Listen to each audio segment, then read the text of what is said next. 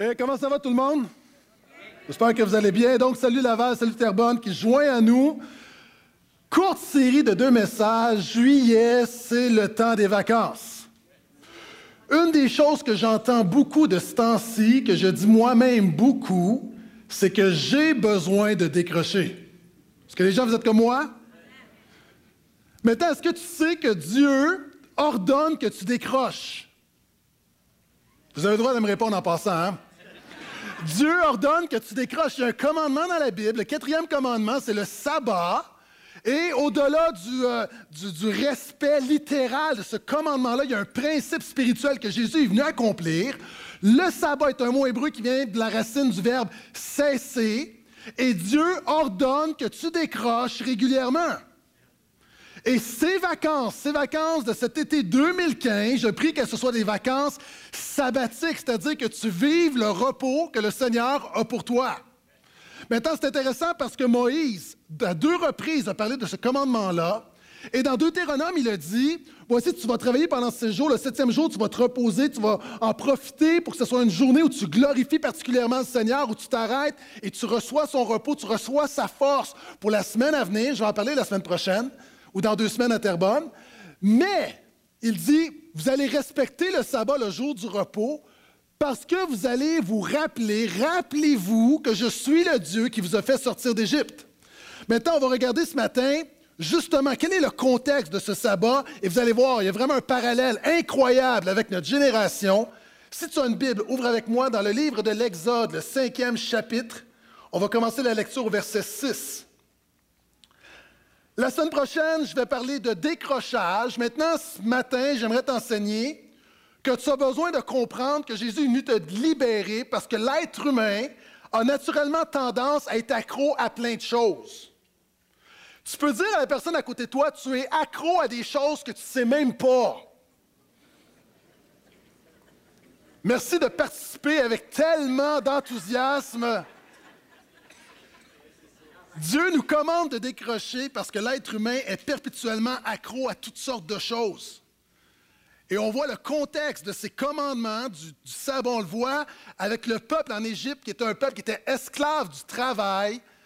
Et on va regarder ensemble pour se mettre en contexte. Le peuple israélite est en Égypte depuis 400 ans. Au début, ils ont été là pour survivre parce que dans leur pays, le pays de Canaan, il y avait une famine. Ils arrivent en Égypte, ça va bien, ils ont du pain, ils s'établissent. 400 ans plus tard, ils sont devenus esclaves du Pharaon. Dieu donne une parole à Moïse. Et Moïse arrive et dit au Pharaon, laisse sortir mon peuple. Dieu veut libérer son peuple qui souffre. Maintenant, le Pharaon dit non. Et regardez ensemble ce qui se produit. Après que Moïse va voir Pharaon en disant, laisse sortir mon peuple, ce même jour, le Pharaon donna cet ordre aux inspecteurs et aux secrétaires du peuple. Vous ne donnerez plus comme d'habitude de la paille au peuple pour faire des briques, qu'ils aillent eux-mêmes s'en ramasser. Vous leur imposerez néanmoins la quantité de briques qu'ils faisaient d'habitude. Vous ne la diminuerez en rien, car ce sont des paresseux. Voilà pourquoi ils crient. Allons offrir des sacrifices à notre Dieu. Accabler ces gens de travail, qu'ils aient par là de quoi s'occuper, qu'ils ne prêtent plus attention à des paroles mensongères. Les inspecteurs et les secrétaires du peuple allèrent dire au peuple, Ainsi parle le Pharaon, je ne vous donne plus de paille. Allez vous-même prendre de la paille là où vous pourrez en trouver mais on ne diminuera en rien votre tâche. Le peuple se dispersait dans toute l'Égypte pour ramasser du chaume et le hacher. Les inspecteurs les pressaient en disant Achevez votre travail de chaque jour, comme quand il y avait de la paille. Et verset 14 On frappait même les secrétaires, donc les superviseurs des Israélites, ceux qui avaient été proposés sur eux par les inspecteurs du Pharaon. Pourquoi leur disait-on N'avez-vous pas achevé hier et aujourd'hui votre compte de briques comme d'habitude Qu'est-ce que ce texte nous enseigne à nous aujourd'hui? Je crois que ce, la Bible est très actuelle, mais je crois particulièrement ce passage dit quelque chose de notre société, de notre culture, dit quelque chose sur notre style de vie à nous les chrétiens. Et la première chose que je veux déclarer, c'est que nous sommes esclaves du système de Pharaon. Nous sommes encore esclaves du système de Pharaon. Laisse-moi t'expliquer quelque chose. L'apôtre Paul écrit à l'église d'Éphèse, Éphésiens 6, disant vous n'avez pas à lutter contre la chair et le sang, mais contre les influences spirituelles. Il va dire, tenez ferme afin de résister aux manœuvres du diable. En grec, le mot manœuvre, c'est méthodia. En fait, ce que l'apôtre Paul est en train de dire, c'est que le diable a une méthode. La méthode que le diable a appliquée 1400 ans avant Jésus-Christ en Égypte pour tenir le peuple israélite en esclavage est la même méthode que le diable utilise aujourd'hui pour tenir des croyants en esclavage. Les temps ont changé, mais les méthodes spirituelles, les tentations spirituelles, les défaites spirituelles sont demeurées les mêmes. C'était avec moi, dis Amen. Je vois deux tendances dans l'Église généralement. La première tendance, c'est de spiritualiser. C'est-à-dire, les gens voient le diable partout. Il y a des gens qui ont des épreuves puis ils disent c'est la faute du diable. Non, c'est parce que tu as pris de mauvaises décisions. Il y a des gens, c'est toujours la faute du diable, puis tu n'as pas besoin du diable pour te mettre dans le trouble, tu es capable de le faire toi-même. Donc, il y a des gens, c'est jamais leur faute, c'est la faute du diable. Ils sont en perpétuel combat spirituel. De l'autre côté, ce que je vois, c'est beaucoup de rationalisation, c'est-à-dire, on ne voit pas, on n'est pas conscient des influences spirituelles derrière les choses concrètes de la vie. Est-ce que tu es d'accord avec moi que derrière notre vie quotidienne, il y a des influences spirituelles? Sans voir le diable partout, il faut s'assurer de ne pas voir le diable nulle part. Et ce que je veux dire, c'est qu'il y a un système, présentement dans notre mode de vie, il y a un système pharaonique, c'est-à-dire le diable influence, et nous sommes dans une société qui nous tient captives. Avez-vous remarqué, moi, là, lorsque j'étais petit, il y avait des publicités à la télévision qui parlaient de Liberté 55. OK, qui vit la Liberté 55 ici? Moi, lorsque j'étais petit, je croyais qu'à 40 ans, des robots étaient pour travailler à ma place. La réalité, on a mis beaucoup d'espoir. On espérait qu'avec la technologie, qu'on était pour être plus libre, mais notre génération n'a jamais été autant esclave que maintenant.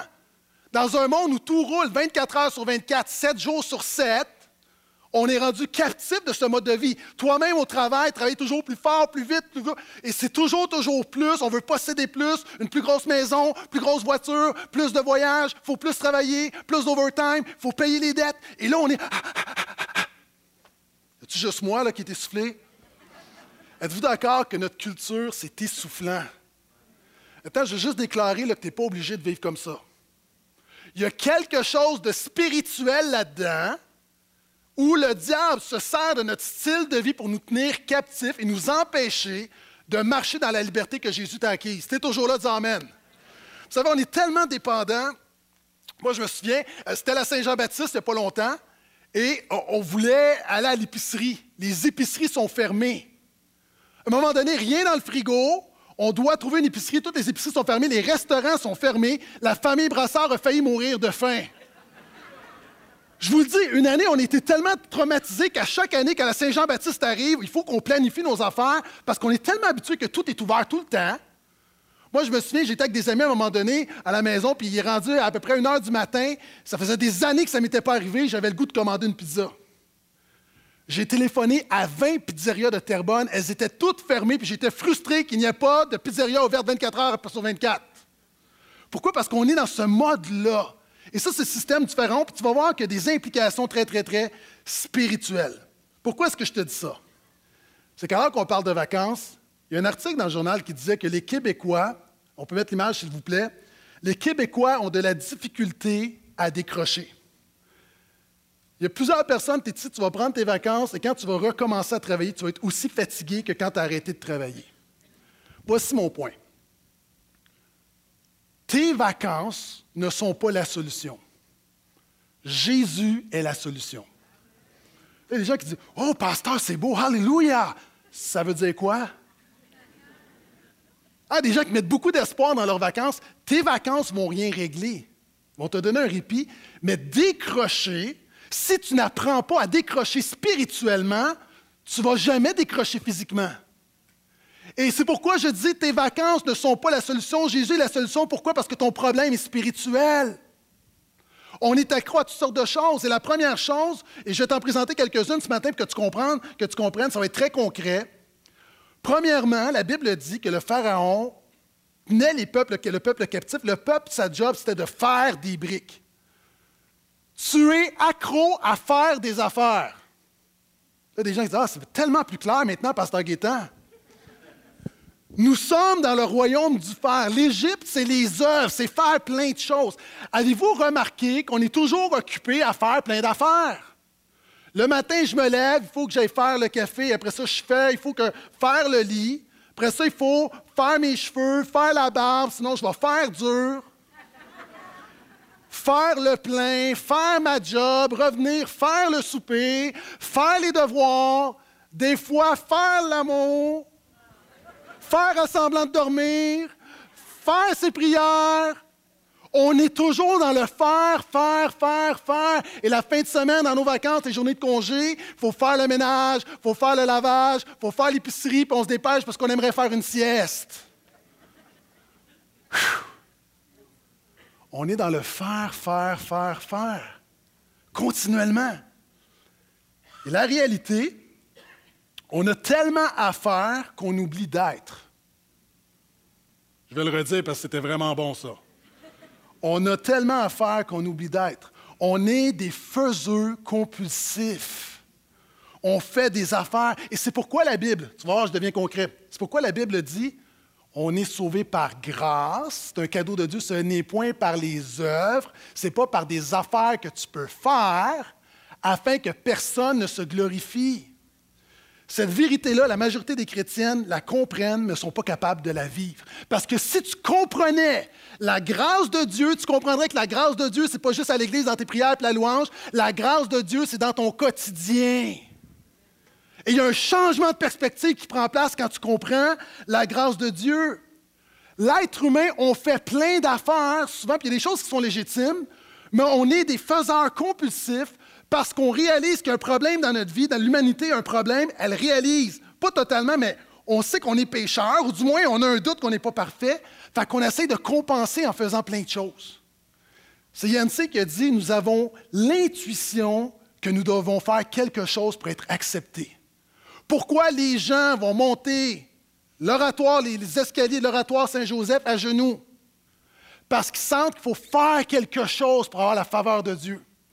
Il y a des chrétiens, tu es ici ce matin parce que tu sens que c'est la chose à faire pour être béni. Nous marchons dans le faire et si tu n'es pas, tant que tu ne seras pas libéré du faire, tu vas passer à côté de ce que Jésus a pour toi. Que je peux entendre Amen. La preuve, quand on fait une gaffe, quand on fait une gaffe, qu'est-ce qu'on va dire? Qu'est-ce que je peux faire? Mais des fois, tu ne peux rien faire. Parce que ce qui te donne ta valeur, ce n'est pas ce que tu fais, c'est ce que Jésus a fait pour toi.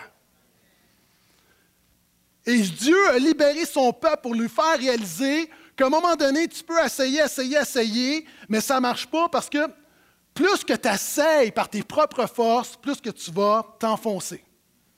Puis un changement de perspective. C'était, on est dans le mois du déménagement, court vidéo pour montrer des gens qui essayent de faire des affaires, puis ça ne marche pas toujours. Puis ça, c'est un reflet de l'humanité. Sept déménagements ou huit déménagements qui ont mal viré.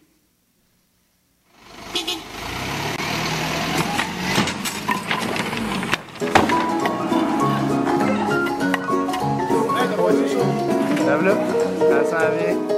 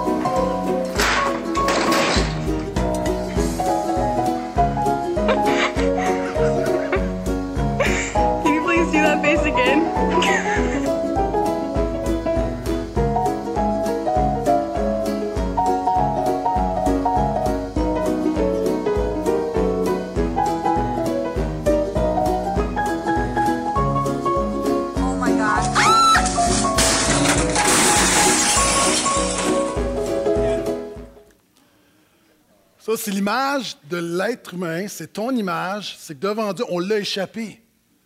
Il n'y a personne de parfait, on l'a échappé.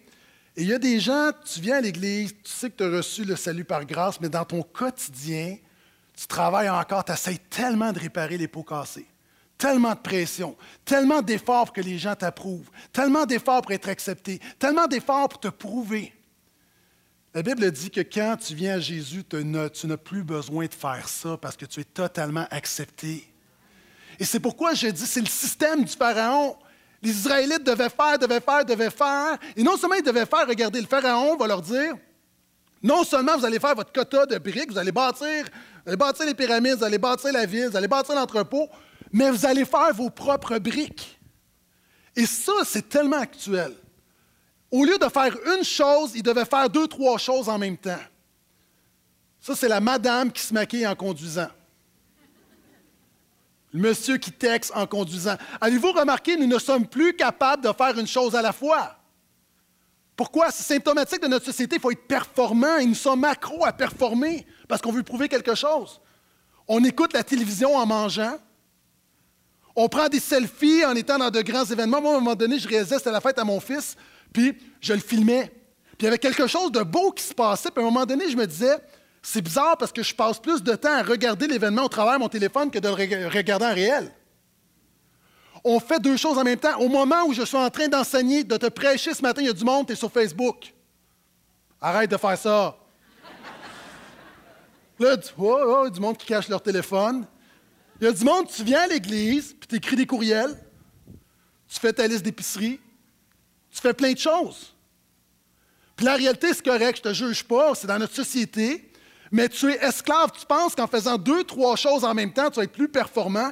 Moi, je pense que si tu focuses pendant une heure vraiment sur Jésus, le reste va être plus performant. Vous savez, c'est comme l'image à un moment donné de quelqu'un, il y avait une compétition, je l'ai déjà raconté, il y avait deux arbres, il deux bûcherons, puis c'est le premier qui va couper son arbre. Puis il y en a un là, qui bûche, il bûche, il bûche, il bûche. Un arbre, tu sais, c'est quoi les séquoias, les grands arbres? Il bûche, il bûche, il bûche. Puis à chaque fois qu'il regarde l'autre, l'autre est toujours assis en train de. Comme ça, avec sa hache. Puis l'autre, il, ne lâche pas toute la journée.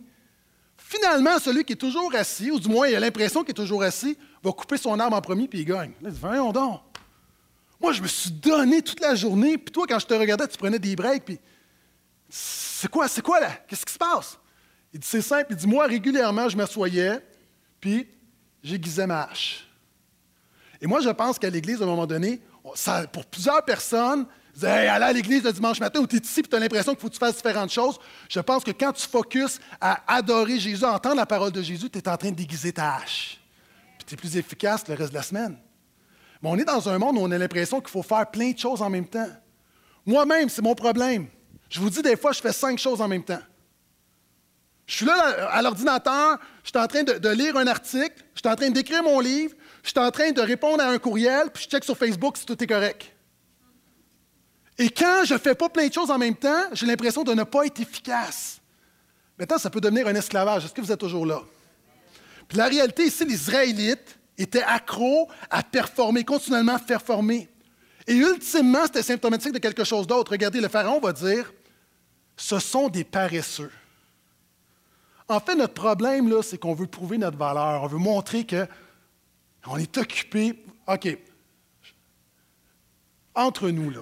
Quand tu demandes à un pasteur comment ça va, généralement, savez-vous ce que la majorité des pasteurs vont dire? Entre pasteurs? On va dire oh, ça va, je suis occupé là. Pourquoi?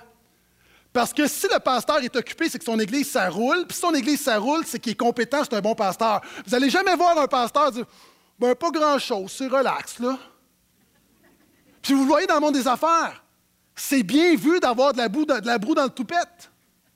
C'est bien vu. Pourquoi? Parce que, moi, je roule, je roule, je roule. Mais la réalité, c'est qu'en fait, là, ça démontre une insécurité. On veut juste se prouver aux autres. Mais quand tu réalises ta valeur en Jésus, tu n'as pas besoin de te prouver aux autres. Tu n'as pas besoin de te prouver à ton mari, à ta femme, à ta belle-mère, à ton patron, à ton voisin, à tes enfants, à ton pasteur, Alouette. L'apôtre Paul était, se considérait comme le plus grand des pécheurs, mais lorsqu'il vient à Jésus, il dit Je sais qui je suis. Et ce que je suis, ce n'est pas à cause de mes propres forces, c'est à cause de ce que Christ a fait pour moi. Et le système du Pharaon, justement, on est tous dans une place où on veut prouver notre valeur. Ça, ce n'est pas de Dieu. Vous savez, c'est comme, euh, je me souviens d'avoir lu, je me souviens plus, je crois que c'est saint Thomas d'Aquin, qui était assez corpulent. Puis un jour, il était assis derrière son bureau, puis un, un frère qui rentre puis lui dit euh, Frère Thomas, regardez, il y a une nuée de marmotte dans le ciel. Et l'histoire nous dit que Thomas d'Aquin se lève, c'est un homme corpulent, puis là, va, va tomber, puis va aller voir. tu sais. C'est un homme quand même instruit. Puis là, le frère le, le regarde et dit Voyons, c'était une blague, c'était comme évident. Pourquoi vous, vous êtes presque blessé pour venir voir, tu sais? C'est quoi, quoi, la logique? Puis Thomas d'Aquin va lui dire quelque chose de, de succulent. Il va lui dire J'aime mieux croire à une volée de marmotte que de croire que mon frère est un voleur, un menteur. Là, j'ai manqué mon illustration. Je recommence. Il dit J'aime mieux croire à une volée de marmotte que de croire que mon frère est un menteur. Mais est-ce qu'on est d'accord que dans notre société, on ne donne pas toujours ce bénéfice, on doit se prouver? D'ailleurs, quelle est la première chose, je le dis souvent, quand on rencontre quelqu'un, on lui dit Qu'est-ce que tu fais dans la vie? Parce qu'on veut lui mettre une valeur. Hein, quand quelqu'un dit ben Moi, je suis pompiste, on dit Ah. Là, tu parles avec une personne, l'autre, elle dit Moi, je suis neurochirurgien. Oh, bonjour. Mais est-ce qu'on s'entend que tu as des pompistes qui sont des hommes de Dieu remplis de l'esprit, et il y a des neurochirurgiens qui se comportent comme des imbéciles, qui méprisent Dieu et les gens autour d'eux? Ce que tu fais ne détermine pas qui tu es. Et l'Évangile, c'est le switch entre ce que tu fais et ce que tu es.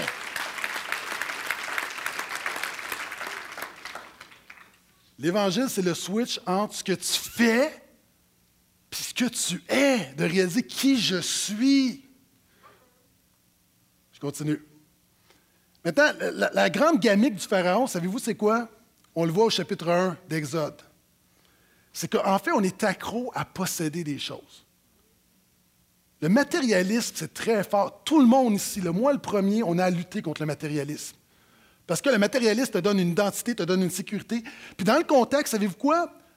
Exode 1 nous explique pourquoi les Israélites bâtissaient ces villes-là. Pourquoi ils étaient esclaves. En fait, ils bâtissaient, pour lire pour vous, ils bâtissaient des villes entrepôts. Petite histoire, 400 ans auparavant, je l'ai mentionné, il y a une famine en Canaan. Joseph et ses frères arrivent en Égypte pour survivre. L'Égypte est considérée comme la, c'est abondant, c'est les greniers du Proche-Orient ancien. On va là-bas, on survit, on s'installe, on reste là pendant 400 ans. Ce qui est une bénédiction devient une malédiction à un moment donné parce que tu deviens esclave. Tu dois maintenant toi-même bâtir ces villes entrepôts. Voici l'application. Il y a des gens ici, tu as une super job. Tu trouves une bonne job, tu as une formation, tu as un beau salaire, c'est une bénédiction. Tranquillement, ton style de vie augmente. Tranquillement, ton salaire augmente, ton style de vie augmente, mais ton style de vie augmente plus que ton salaire. À un moment donné, tu te rends compte que tu fais de l'overtime pour payer ton style de vie que tu n'es pas capable de te permettre. Ta job, qui était une bénédiction, devient une malédiction parce que là, tu es endetté et tu n'es plus capable de suivre. La réalité ici, c'est exactement ce qui se passe. On est accro à nos possessions. Et le diable veut te tenir captif de cette manière-là. Le diable veut que tu fasses plein d'overtime, que tu ne vois pas ta famille, que tu sois endetté jusqu'au cou, le diable est content quand tu fais ça parce que quand tu fais ça, tu te préoccupes seulement de survivre au lieu de vivre pour Jésus. Ça me rappelle, à peu près autour de 1400 ans, au, 14e siècle. En Belgique, il y a eu une guerre entre deux frères pour le pouvoir. Il y avait Édouard et Rénal. Le plus jeune est Édouard et Édouard a gagné. Voici ce qu'Édouard a fait. Édouard a pris son frère Rénal, il l'a mis dans une tour, il a bâti une prison autour de lui avec des fenêtres, avec des portes. Standard. Le problème de Reynald, le prisonnier, c'est qu'il était obèse, il était vraiment, vraiment corpulent. Il ne pouvait pas passer dans la porte standard. Son frère lui a dit La porte n'est pas verrouillée, tu peux sortir quand tu veux. La chose qu'il devait faire, c'était simplement maigrir.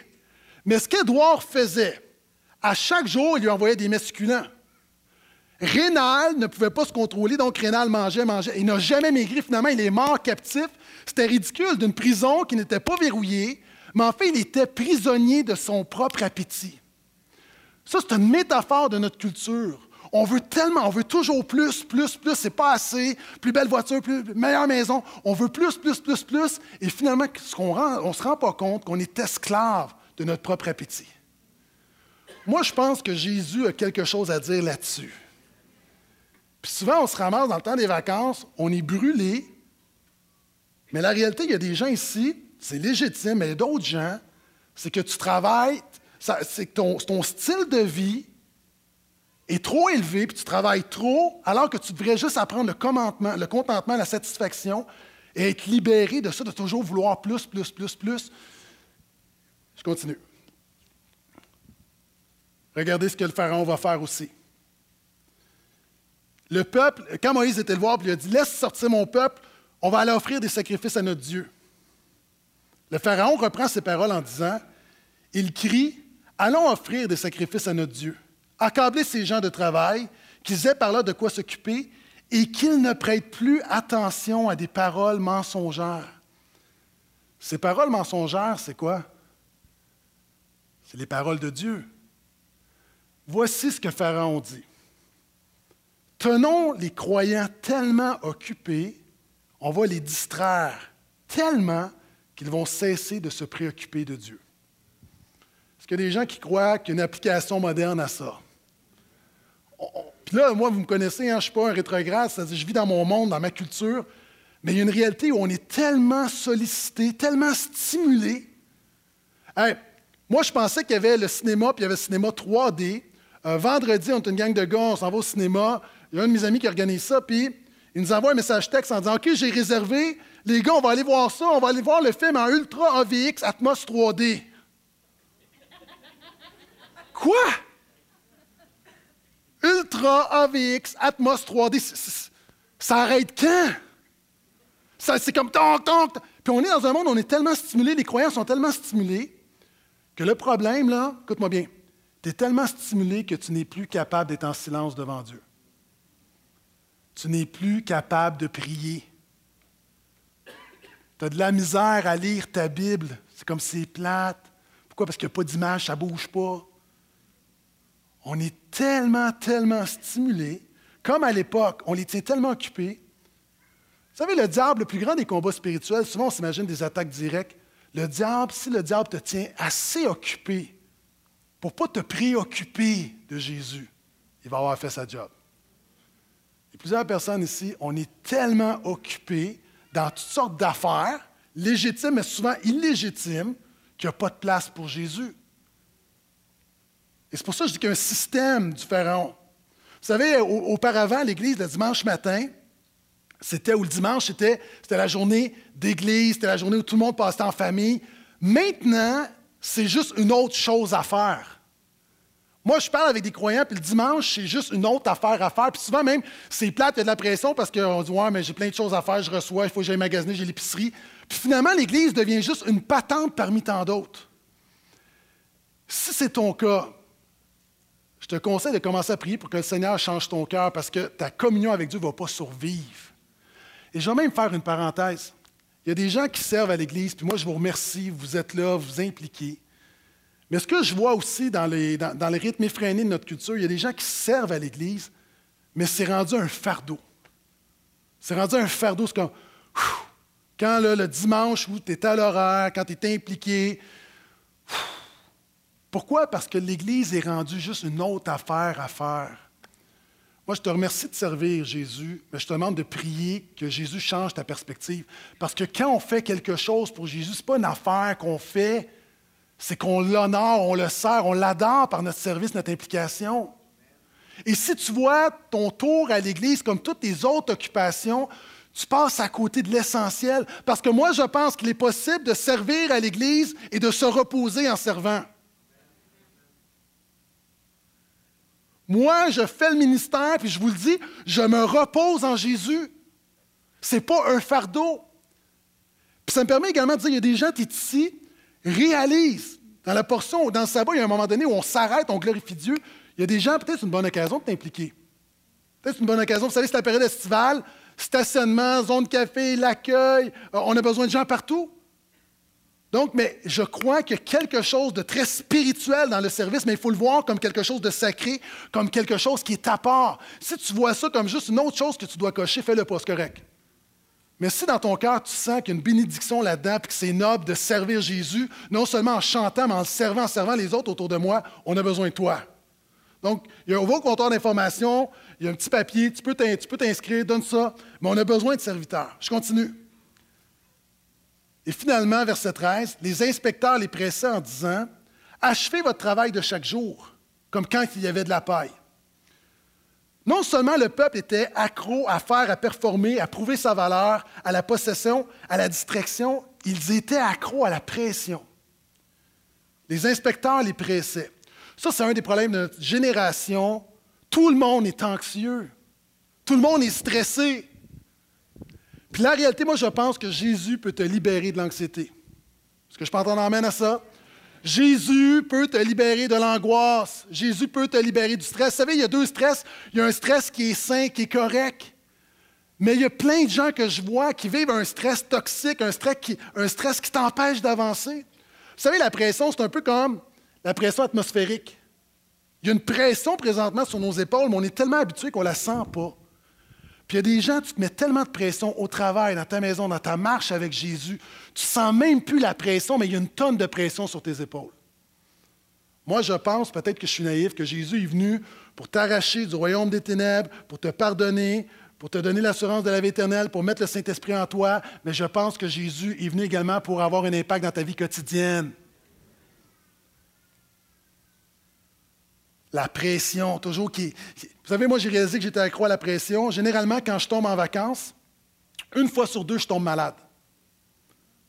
Pourquoi? Parce que go, go, go, go, go, tout à coup, quand la pression lâche, puis je ne comprenais pas, je trouvais ça plate parce qu'à chaque, ma première journée de vacances, souvent de fois, je tombe malade. je dis, voyons donc, j'ai un combat spirituel. Je tombe toujours malade. Puis là, j'ai réalisé que justement, c'est que la pression me tient. Puis quand la pression s'en va, mais moi, je pense que Jésus peut nous libérer de la pression.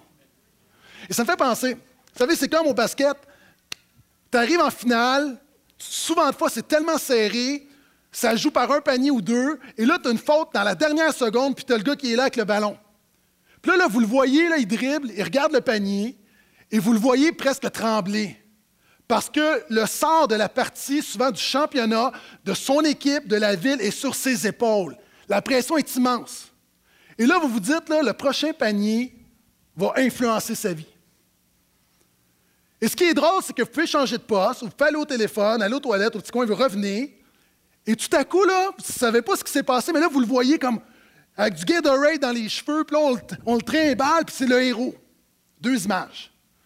Ça, c'est deux images de l'humanité. Sans la grâce et avec la grâce. Il y a des gens, là, tu penses que ça repose sur toi. Tu es là, là, mon mariage, mes enfants, les élever dans la foi, je veux pas qu'ils s'éloignent, à ma job, je veux être un bon citoyen, je veux être un bon chrétien, un bon mari, une bonne femme.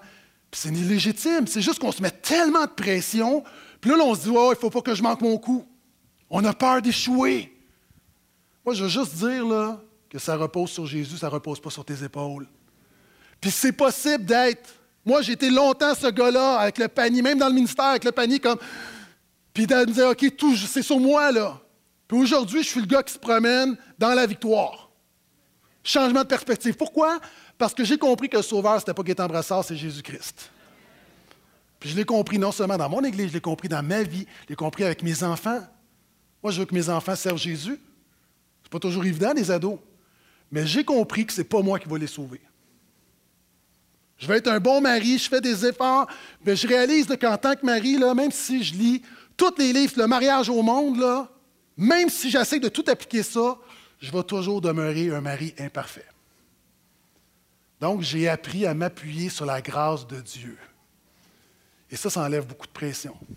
Et ça amène mon dernier point. On parle du système de Pharaon. Puis la semaine prochaine, je vais parler concrètement comment décrocher dans tes vacances. Mais je vais te faire réaliser qu'on est accro à toutes sortes de choses. Puis c'est beaucoup plus profond qu'on pense. Il y a des liens spirituels derrière notre style de vie. Et mon point, c'est que Jésus est venu pour te libérer du système du Pharaon. Premièrement, Jésus a dit, je suis votre repos. Permettez-moi de relayer quelque chose que j'ai déjà dit. Le christianisme, ce n'est pas les sacrifices que je fais pour Jésus, mais le sacrifice que Jésus a fait pour moi. Le christianisme, ce n'est pas mon amour pour Jésus, mais l'amour que Jésus a pour moi. Les gens qui vont dire Oh, Pasteur Guétan, je ne suis pas sûr de ça. Nous l'aimons parce qu'il nous aima le premier. Le christianisme, ce n'est pas mon obéissance à Jésus, mais l'obéissance de Jésus pour moi. Évidemment, oui, j'obéis, Mais je ne suis pas accepté parce que j'obéis parfaitement, parce que personne n'a obéi parfaitement. Je suis accepté parce que Christ obéit jusqu'à la croix pour moi. Le christianisme, ce n'est pas ma performance pour Jésus, mais la performance de Jésus pour moi. Le christianisme, ce n'est pas que ferait Jésus à ma place, mais ce que Jésus a déjà fait à ma place. Le christianisme, ce n'est pas je fais, je fais quelque chose pour Jésus, mais Jésus a tout fait pour moi. Et tu peux être libéré de cette, euh, de cette tendance à vouloir performer continuellement, puis on veut l'excellence, on prie l'excellence, mais je parle au quotidien, on, se met tellement de pression quand tu réalises que Christ a tout accompli. Tout, tout, tout. Ta valeur. Tu n'as pas besoin, quand tu réalises l'Évangile, quand tu vis l'Évangile, quand Jésus te libère du système de Pharaon, non seulement tu n'es plus dans le faire, tu es dans le être, non seulement tu n'es pas dans un mode de performance parce que tu réalises que Christ a performé à ta place, mais tu réalises ta valeur. Il y a des chrétiens, ça fait 20 ans que tu es chrétien et tu n'as pas compris ta valeur en Christ encore. Quand tu réalises qui tu es, ça change complètement ta manière de marcher sur cette terre. Quand tu réalises qui tu es, parce que là, tu arrêtes de vouloir faire plaisir à tout le monde. Est-ce que tu sais, je vais t'apprendre quelque chose, là. Il y a des gens ici, tu fais des choses autour de toi, au travail, dans ta maison, des choses que tu n'as pas le goût de faire, mais simplement pour être aimé. Je vais juste te dire quelque chose, là, tu ne vas jamais plaire à tout le monde. Est-ce que vous savez que les statistiques nous disent que les meilleurs leaders, les meilleurs leaders, les leaders les plus influents, les leaders qui ont le plus d'impact, ceux qu'on aime le plus, est-ce que vous savez que les meilleurs leaders ne sont aimés que par 70% des gens? Il y a toujours 30% des gens qui ne les aiment pas. Mon point est souvent, là, je vais te faire la grosse pépine, même si tu étais parfait, il y aurait 30% des gens qui ne t'aiment pas. Tu ne vas jamais plaire à tout le monde. Arrête de marcher pour plaire aux hommes, marche pour plaire à Dieu.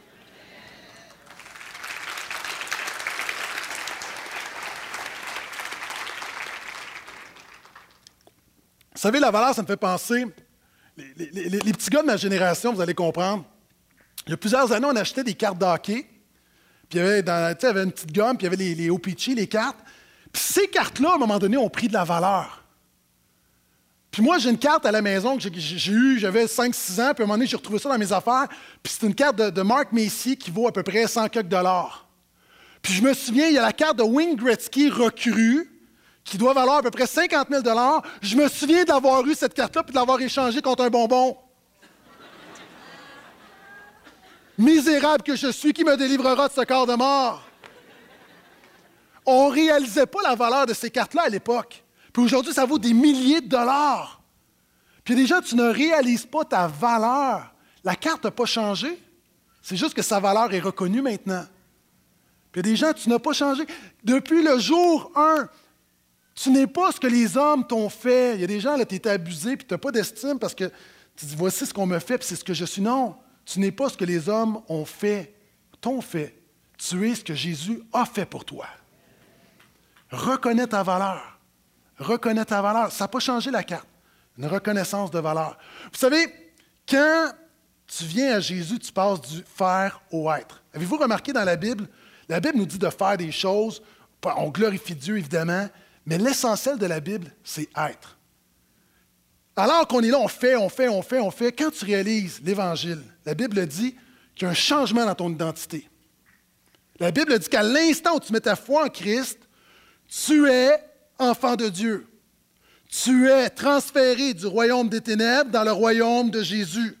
À l'instant où tu mets ta foi en Jésus, tu es accepté, tu es aimé, tu es pardonné, tu es libéré, tu es sanctifié, tu es l'Église, tu es un héritier, tu es le temple du Saint-Esprit. Je peux continuer longtemps.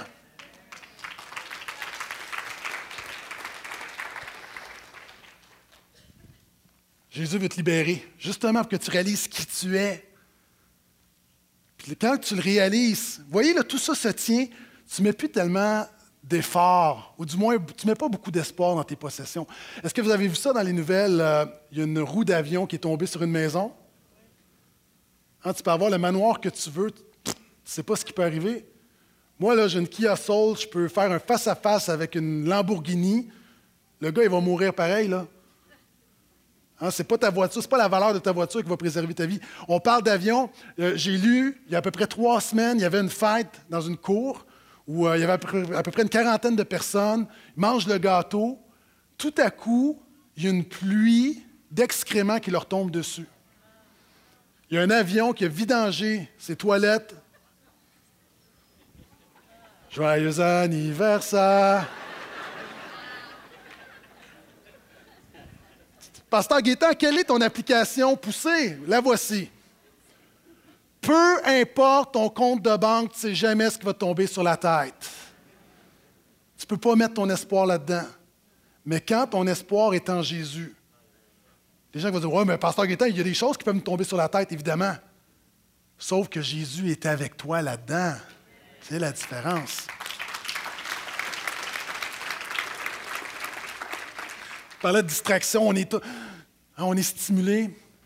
Spirituellement, les croyants, je pense qu'il y a un grand défi là-dedans. On a besoin de revenir à l'essentiel.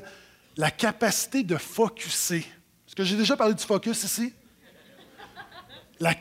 L'apôtre Paul dit Je fais une chose. Faire une chose, d'être capable, quand je lis ma Bible, je lis ma Bible. Quand je suis à l'Église, je suis tout à l'Église. Quand je loue mon Dieu, je loue tout mon Dieu. De suivre Jésus, d'être focus. Vous savez, une autre histoire.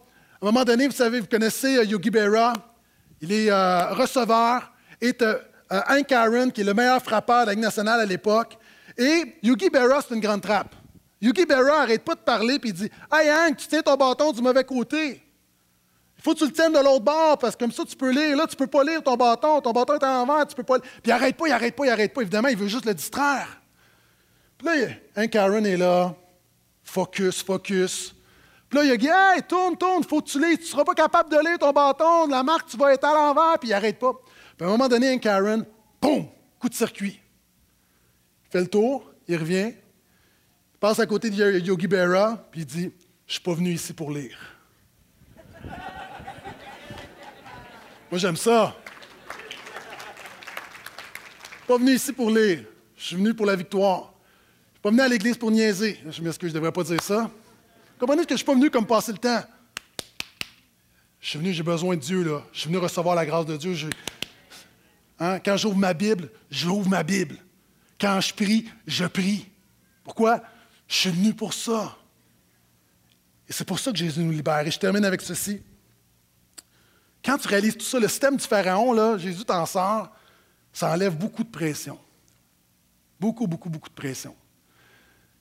Vous savez, Jésus a dit, et on le connaît ce verset-là, mais on comprend mal le contexte. Jésus a dit, Venez à moi, vous tous qui êtes fatigués et chargés, je vous donnerai du repos. Est-ce que ça veut dire que Jésus te donne une semaine de vacances de plus? Qu'est-ce que Jésus veut dire?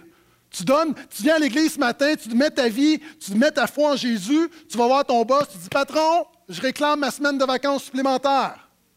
Non. Parle du repos de ton âme. Tu te reposes de tes œuvres. Tu n'es plus dans cette pression-là de. Tu te reposes comme. Vous savez, je vais dire quelque chose là. Être chrétien, il y a des combats, il y a des batailles, mais être chrétien, c'est reposant. Le monde ne sont pas d'accord. Vous avez le droit. Moi, je trouve, que j'ai vécu sans Jésus, ça, c'est pas reposant. De ne pas avoir de certitude sur l'éternité, de vivre des affaires, de dire est-ce que Dieu est là, de rien comprendre, ça, c'est pas reposant. Depuis que je suis croyant, je trouve que c'est reposant. Pourquoi? Parce que je me repose de mes œuvres, j'ai plus besoin de gagner Dieu par la religion. Christ a fait ça pour moi. Moi, je vous le dis, c'est comme on travaille fort, on est fatigué physiquement, mais mon cœur est en repos en Jésus. C'est un peu comme deux images en terminant. Moi, j'ai un grand terrain, à peu près 14-15 000 pieds carrés. Et la malédiction de ce terrain-là, c'est qu'il faut couper le gazon. Mais là, je suis en train de travailler mon gars pour l'exploiter, pour qu'il le fasse à ma place, mais ça, c'est autre chose. Mais je, vous demande vos prières afin que Dieu touche son cœur parce qu'il ne veut pas, OK? Ça, c'est autre chose. Et là, la réalité, quand je vois mon terrain, là, je vois ça, je dis, je sais que j'en ai pour deux heures. là, il fait chaud, il fait 35 degrés. Puis je vous le dis, là, je regarde mon terrain, là, puis là, je suis comme, ah, on va s'acheter un condo. Mais vous comprenez ce que je veux dire? Je, suis découragé, ça ne me tente pas. Puis là, je me dis, ah là, j'ai la pression parce qu'il faut que je le fasse, parce que je ne le fais pas. Ma femme me dit, il va y avoir de la pluie demain, non, bon. Elle me tente pas. Puis là, je coupe mon gazon. Puis quand j'ai terminé, là, je m'en vais dans mon frigo, je me prends un petit beverage. Là, je m'assois. Puis là, je regarde mon gazon. Puis là, je suis content. Je suis content. Je suis vraiment là, je suis relax. Tu sais, je, suis fatigué, mais je suis comme, ah, bonne affaire de fête. Deux expériences. Le même gars, le même terrain, la même réalité, deux expériences. Vous savez, ça, c'est deux images du christianisme. Il y a du monde, ça, c'est toi. Tu regardes ce qu'il y a à faire, tu regardes ta journée, tu regardes ta semaine, tu regardes ta vie, puis tu fais.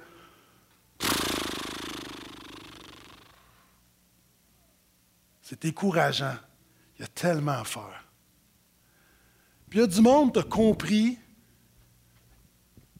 que tu n'es pas obligé de vivre de même, que Jésus t'a libéré. Bonne affaire de fête que Jésus a fait pour moi. Tu te reposes. Tu es là. Puis sur mon terrain, là, même si, le, même si le gazon est coupé, je vais marcher, je profite de mon terrain, je ne suis pas inactif. On va en parler la semaine prochaine. Je ne suis pas inactif, c'est juste que une perspective différente. Puis s'il y a une chose que tu dois retenir ce matin, c'est qu'il y a deux perspectives. Il y a la perspective du Pharaon, puis il y a la perspective de Jésus. Puis cette perspective-là, c'est la même vie, mais ça va changer complètement ta vie. Soit tu vas marcher justement dans la performance, dans le faire, il faut que je me prouve, il faut que je me valorise, j'ai de la pression, ou soit tout à coup tu vas dire, ce n'est plus moi qui vis, c'est Christ qui vit en moi. Tu ne feras pas les choses par tes propres forces. Un des gens disent, c'est parenthèse. Pasteur Gaétan, comment la Bible dit de c'est pas par mes propres forces, c'est par l'esprit. Comment savoir si c'est mes propres forces ou l'esprit? Très simple. Perspective. Par tes propres forces, c'est par le Saint-Esprit, c'est Là, vous avez vu, hein, je n'ai pas sifflé parce que je ne suis pas capable de siffler. OK? Je viens de me révéler là. Ça, c'est une de mes lacunes, mais ce n'est pas grave. Ça ne me dérange pas ce que vous pensez parce que ma valeur est en Jésus. En terminant, donc je t'encourage à changer de perspective, à changer de perspective, à réaliser que tout est accompli, que la victoire est là, que ton pardon est assuré, que tu es aimé, accepté, et Dieu est en toi, puis Dieu va agir au travers de toi. Est-ce que je peux entendre amène à ça?